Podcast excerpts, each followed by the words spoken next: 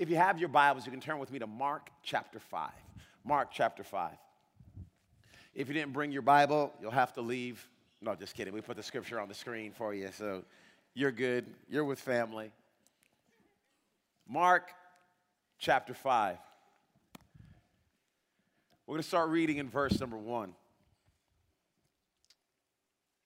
Again, Mark 5 1. They went across the lake to the region of the Gerasenes. When Jesus got out of the boat, a man with an evil spirit came from the tombs to meet him. This man lived in the tombs, and no one could bind him anymore, not even with a chain. For he had often been bound, he had often been chained hand and foot, but he tore the chains apart and broke the irons on his feet. No one was strong enough to subdue him. Night and day among the tombs and in the hills, he would cry out and cut himself with stones. Whenever I'm reading the scriptures, I, I like to try to insert myself into the Bible.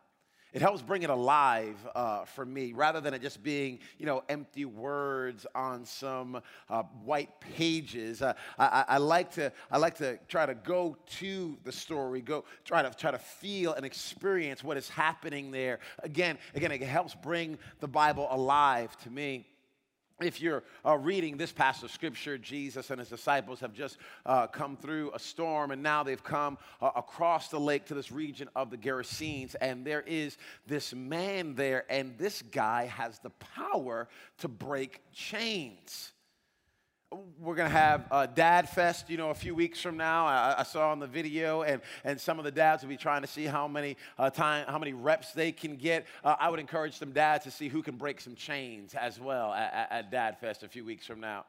I, I, I'm a dad. I'm not breaking any chains.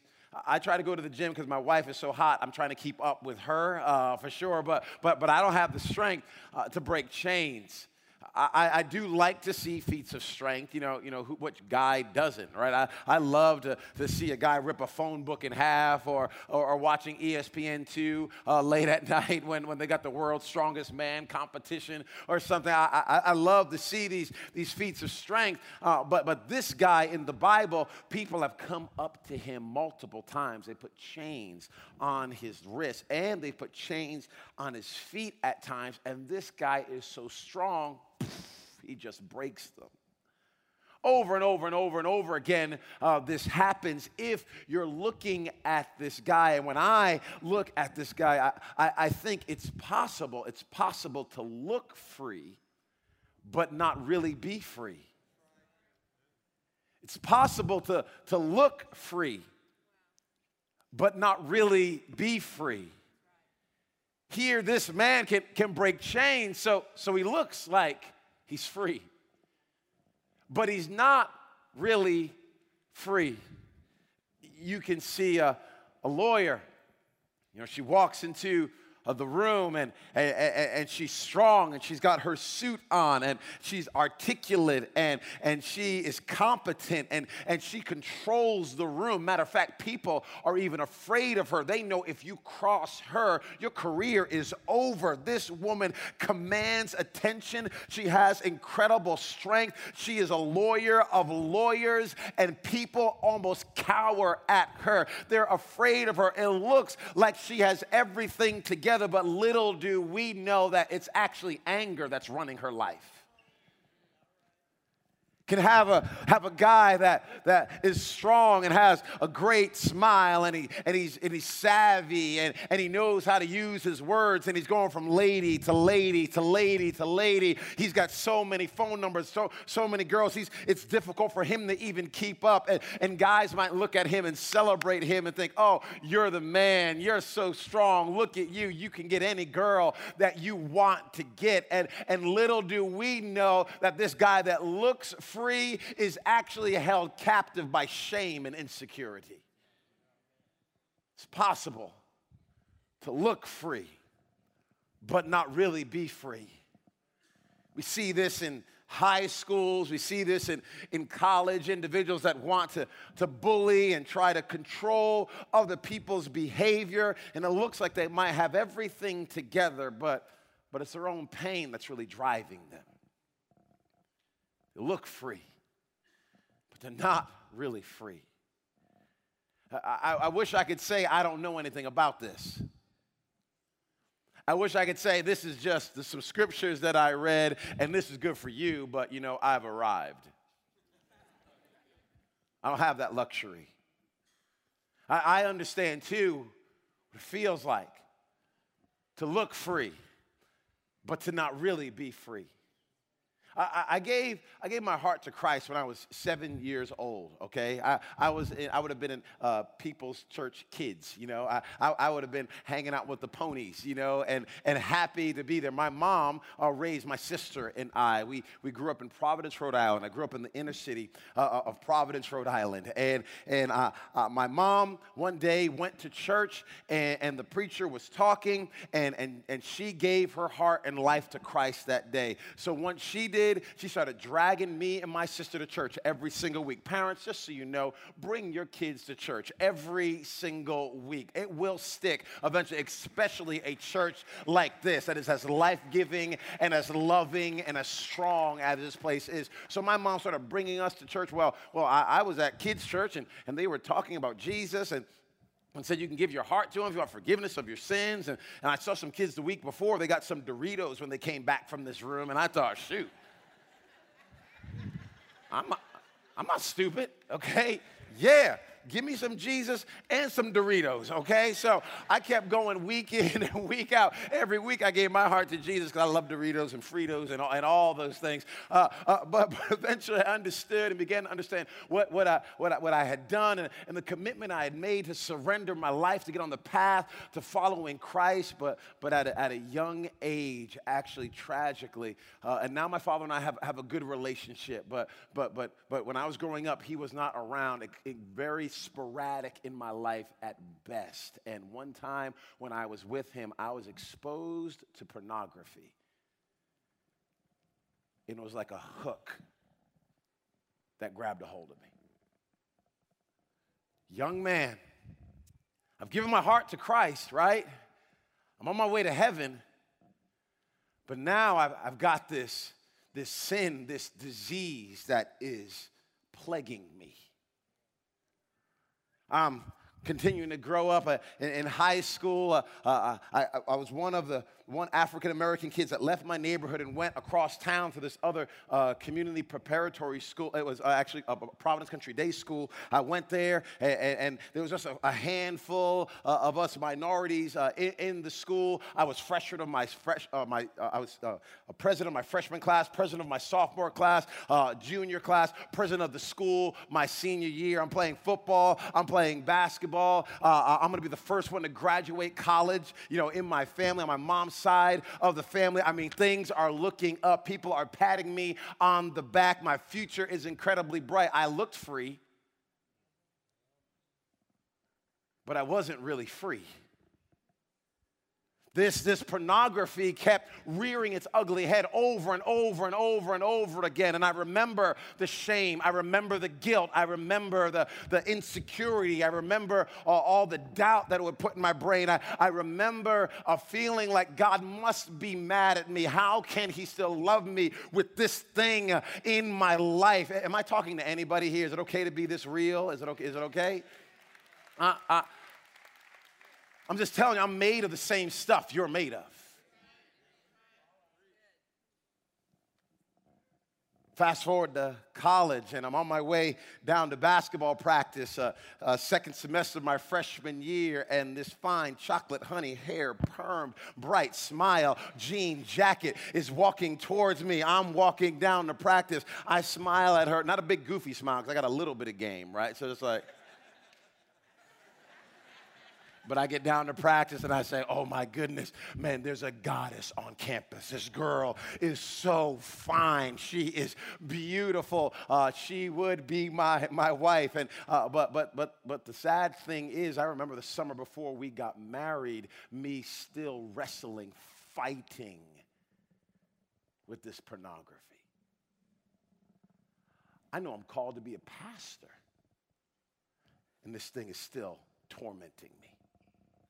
I've got a woman that I love, and this thing is still tormenting me. I, I, I, shared it with her. I, I had some accountability uh, in, in, my life. What, what, what I'm doing right now is I'm just trying to take off some masks here, okay? Because we have a church in People's Church that, that is saying you don't have to come here perfect and have everything together in your life. You don't have to have every T crossed and every I dotted. You can come to this church exactly how you are. Maybe you've been at churches where you better, you know, fake the funk, right? You better uh, put on a mask. You better say, God bless you, sister. Yeah, God, yeah the Lord is good. Yeah, He's been so faithful. Uh, yeah, uh, that, that's not this church. This church, we are saying, take off every single mask here. Come as you are and have an encounter with the living God of the universe who can radically change and transform every nook and cranny of your life. I'll, I'll, fast forward the story uh, here because now um, I am some 16, 17 years free from pornography, have not looked at one bit of it. I, I'm telling you, God is good and faithful. But I know what it's like to look free, but not really be free and my stuff was pornography. Your, yours might be anger, it, it, might be insecurity, it may be some abuse that you experienced a long time ago. It might be fear that has gripped your heart and your life, and, and you can't even enjoy life because your brain is working overtime about the negative things that could happen in this world. There could be all kinds of despair and guilt that is plaguing you. I, I don't know what your thing is, but you have a Father in heaven that knows what it is, and He sent you here today to say, Today is the day of freedom and salvation and redemption in your life. Today's the day everything gets to change. And that's not just good preachers speak. That is, that is me telling you that the God of the universe has his eyes set on you right now. And he is here in this place and he is ready to get into your life and to shake you free from every single thing that has tried to hold you captive, your family captive. I'm talking generational curses. I'm talking things that your grandparents dealt with and they made its way to your parents, and now you can see it in you and you're afraid because now it's getting on your kids. I'm telling you that those kind of chains can be broken. I'm telling you that he or she whom the Son has set free is really free indeed. It's possible, I know, to look free, but not really be free, but we're leaving here today different, my friends. I, uh, I have a friend of mine. Uh, her name her name is Lauren Clark. She and her husband uh, moved uh, from Austin, actually, with my wife and I, to help us plant this church in Dallas. Uh, wonderful, wonderful people. We, we love Sean and Lauren a ton. Lauren actually has um, she has a horse, like a real one. I, I, didn't totally have a compartment for this in my brain. Uh, we, we had dogs in my neighborhood. Some people had some cats, but but no one, no one had a horse, you know, that maybe My Little Pony, you know, back in the day, I used to rip the heads off, you know, my little sister. But, but, but, but, but so that, that's what I'm thinking in my brain when, when somebody says that they have a horse. But, but one day, Sean and Lauren are at our house. They're talking to my wife and I, and Lauren's crying because her, her horse is sick. And I know she's had this horse for a number of times. And as a pastor, you can be asked to do some things that are, that are different sometimes. And this particular day, she says, Hey, you know, Pastor Earl, uh, would you go with Sean and I, you know, to the stable and would you, would you pray for my horse?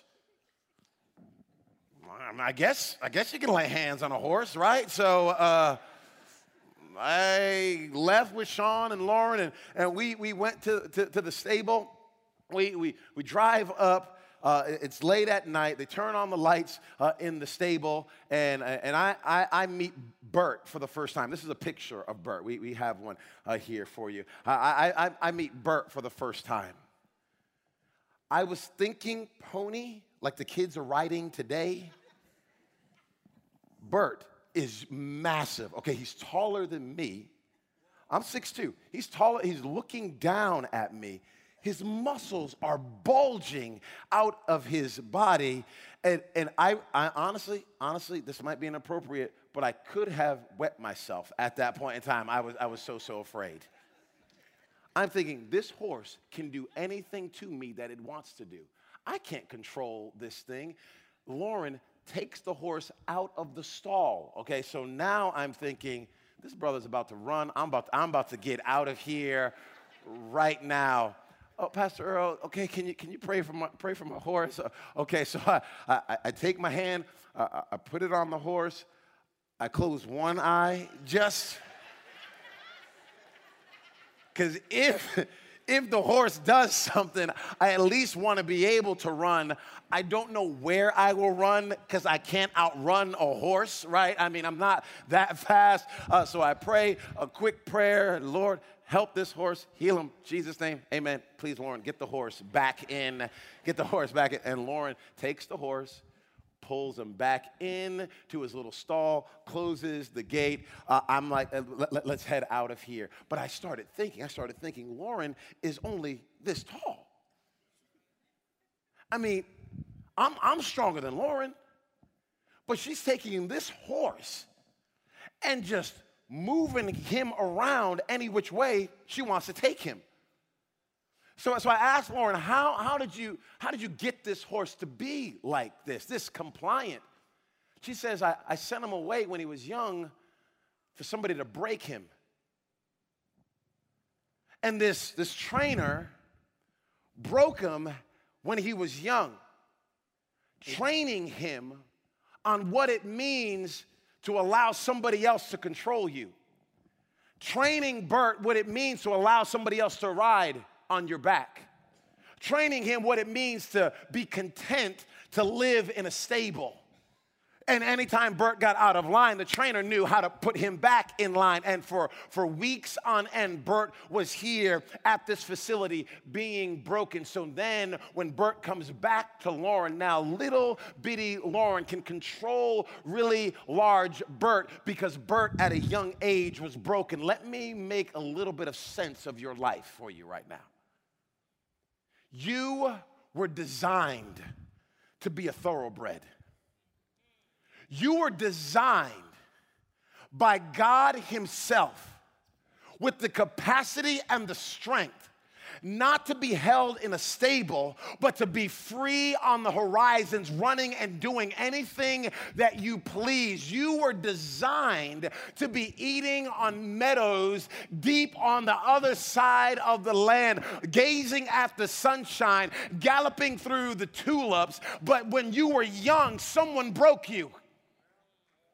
Someone said, let me, let me train you how you should think. No, don't have those kind of dreams. Those dreams are too big for, for, for your family. You need to have some smaller dreams. Oh, no, no, no, no, no. You can't go that far in life because you know you don't have the right education for that. You need to believe these kind of small things. And sometimes it comes through a coach, and sometimes it comes through a mother or a father. Sometimes it's your siblings or your cousin. Sometimes it's someone in high school or elementary elementary school, and this person comes, and the enemy uses these words of doubt and disbelief to sow into our hearts things that God never designed to be in there. And these words break us and they hold us captive. So now we are adults, we're 20 somethings, 30 somethings, 60 somethings, and we are content living in a stall, being let out every now and then to gallop through a little pen. And we're like, oh yeah, I'm blessed. My life is free. This is the best gallop that I got, y'all. I don't, I don't have a, I don't have a belly.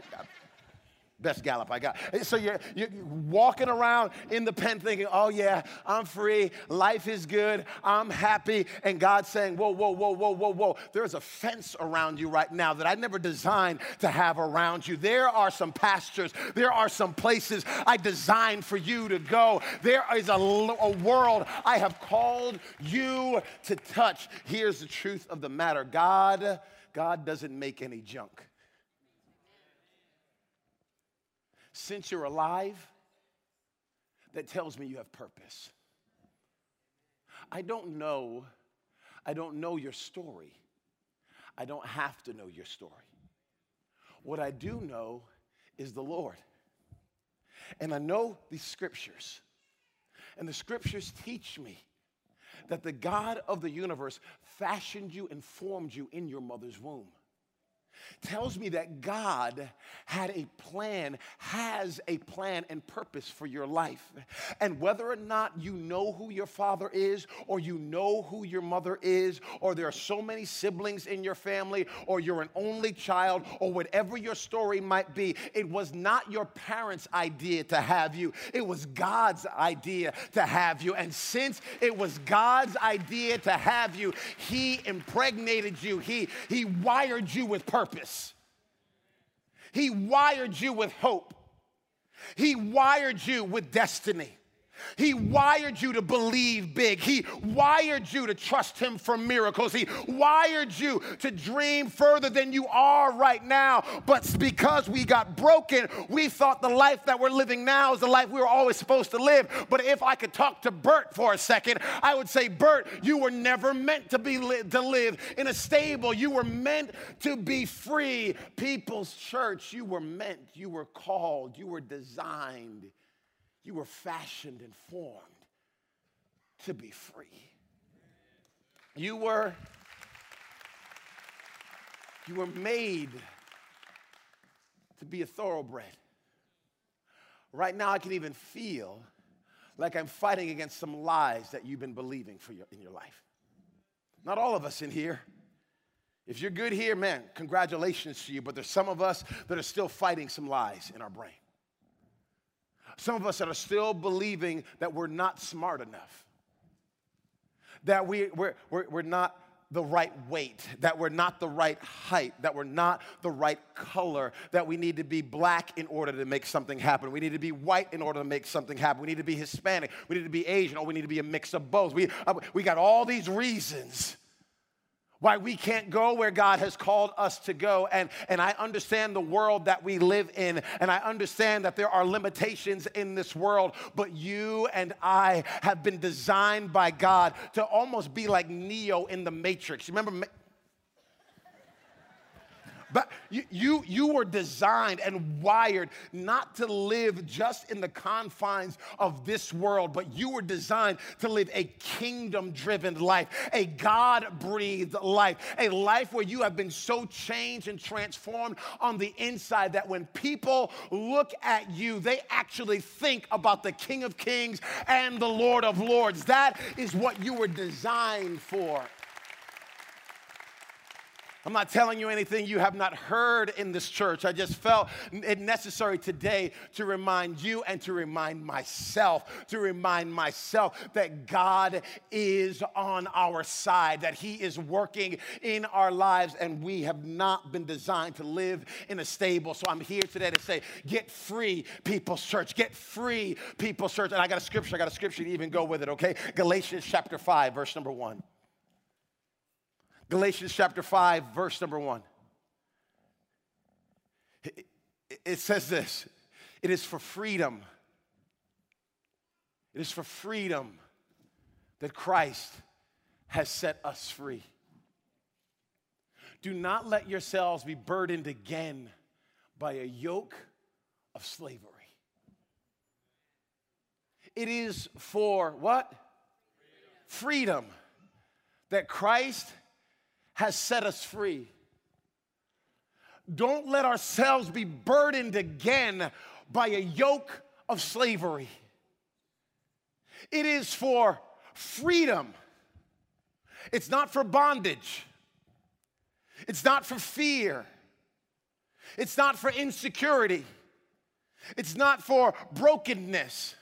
It is for freedom that Christ has set us free. Who has set us free?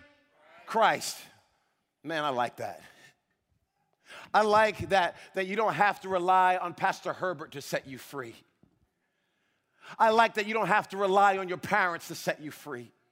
I like that you don't have to rely on your job to set you free. I like that you don't have to rely on your bank account to set you free. I like that you don't have to put all your eggs in your kid's basket to set you free. I like that you don't have to rely on your husband to set you free. Single people, I like that you don't have to rely on a marriage, on a ring to set you free. I like that you don't have to rely on your grades to set you free. I like that you and I have the same access point no matter where we are in this world, that Christ, Christ, Christ Christ, the living Christ, is here and is alive to set you and I free. It is for freedom that Christ has set us free. This, this is what God did.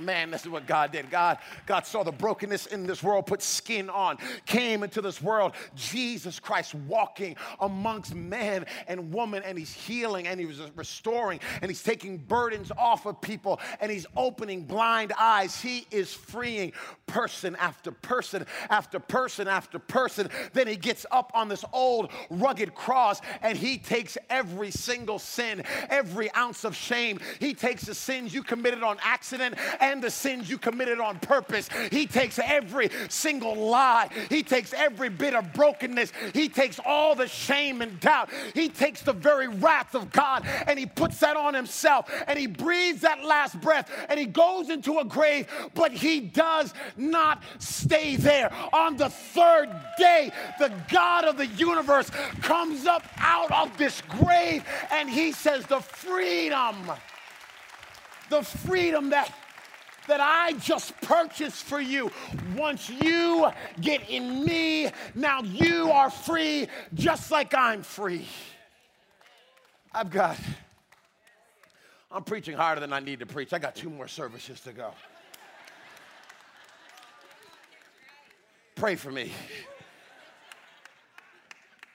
I, I got these two beautiful boys. I was telling you about them. When I was, when I was a teenager, I prayed, I had a dream to be a husband and to be a father. I'm, I'm living my dream right now. I love, I, I love being a pastor. I feel I'm called to do that.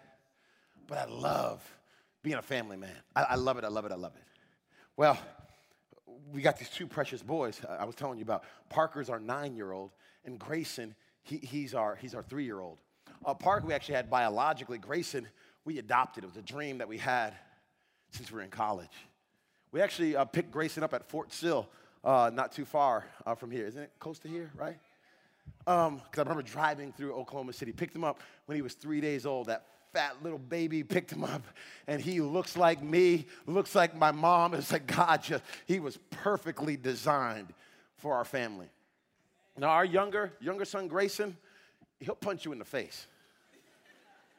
He's a sweetie too, but he'll, I mean, He's got a little bit of gangster in him, okay? Just, just a little bit. My, my, older, my oldest son, uh, he, he is precious and, and wonderful, strong young man. He's just kinder, you know. He understands people and, and the situation a, a whole lot more. Uh, just just has a, has a different disposition uh, than his younger brother. So I, I, like to wrestle with my boys, right? And we get in there and we go at it. And, and, and Grayson being three, you know, he's just, oh man, you, you never know where a blow is going to be coming from or where it's going. It's like you got, you got to watch yourself. Uh, Parker, he's nine, so he's kind of, you know, figured out, okay, daddy, we're just playing here. Uh, but, but Parker has been doing this thing now.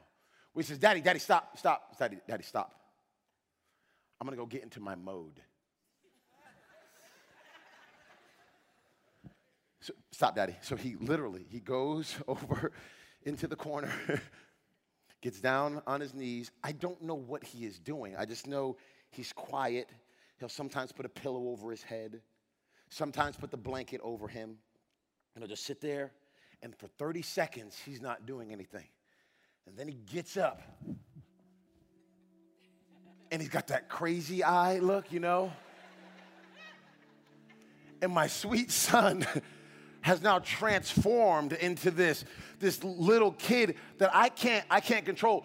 Before, I, I could kind of contain him but now it's like he has seven legs and they're coming from every which way. And he's like, Dad, you can't, you can't hold me. And he is fighting me and he's pushing me. I feel like, I feel like People's Church, we've got to get into our mode when it comes to our walk with God. That some of us have been content, just kind of playing. We need to stop. Oh, go get away on Sunday morning. I'm coming to church. I'm gonna get on my knees. I'm gonna be in my house. I'm gonna get on. I'm gonna be in my apartment. I'm gonna, kids, shut up for a second. Shut, shut up. Shut up. Or be quiet in the name of the Lord. And, and come get on your knees. Father, I thank you that you know my past, but it doesn't dictate my future. I thank you, Father, that my, my shortcomings don't determine the purpose that you have for my life. I thank you that the brokenness that I've gone through are lies from the pit of hell, and those things will be used as testimonies to push me forward. I thank you, God, that the scars that I have don't define me, but the cross of Jesus Christ defines me. I thank you, God, that I'm not who I used to be, and you are shaping me into the person you call me to be. And take some time out to get into our mode and to come back and start living lives that aren't about our fame, that aren't about uh, necessarily our joys and our comforts, but a life that is focused on the King of Kings and the Lord of Lords, a life that is utterly surrendered to, the, to Jesus, a life that recognizes that the cross is still for us and the blood that He shed all those years ago is still good today, and not live just in our past, but live in the hope of our present and the future that God has for us. This, my friends, is where we begin to walk in the freedom that God has designed for every single one of us. This is what He has for me, and this is what He has for you.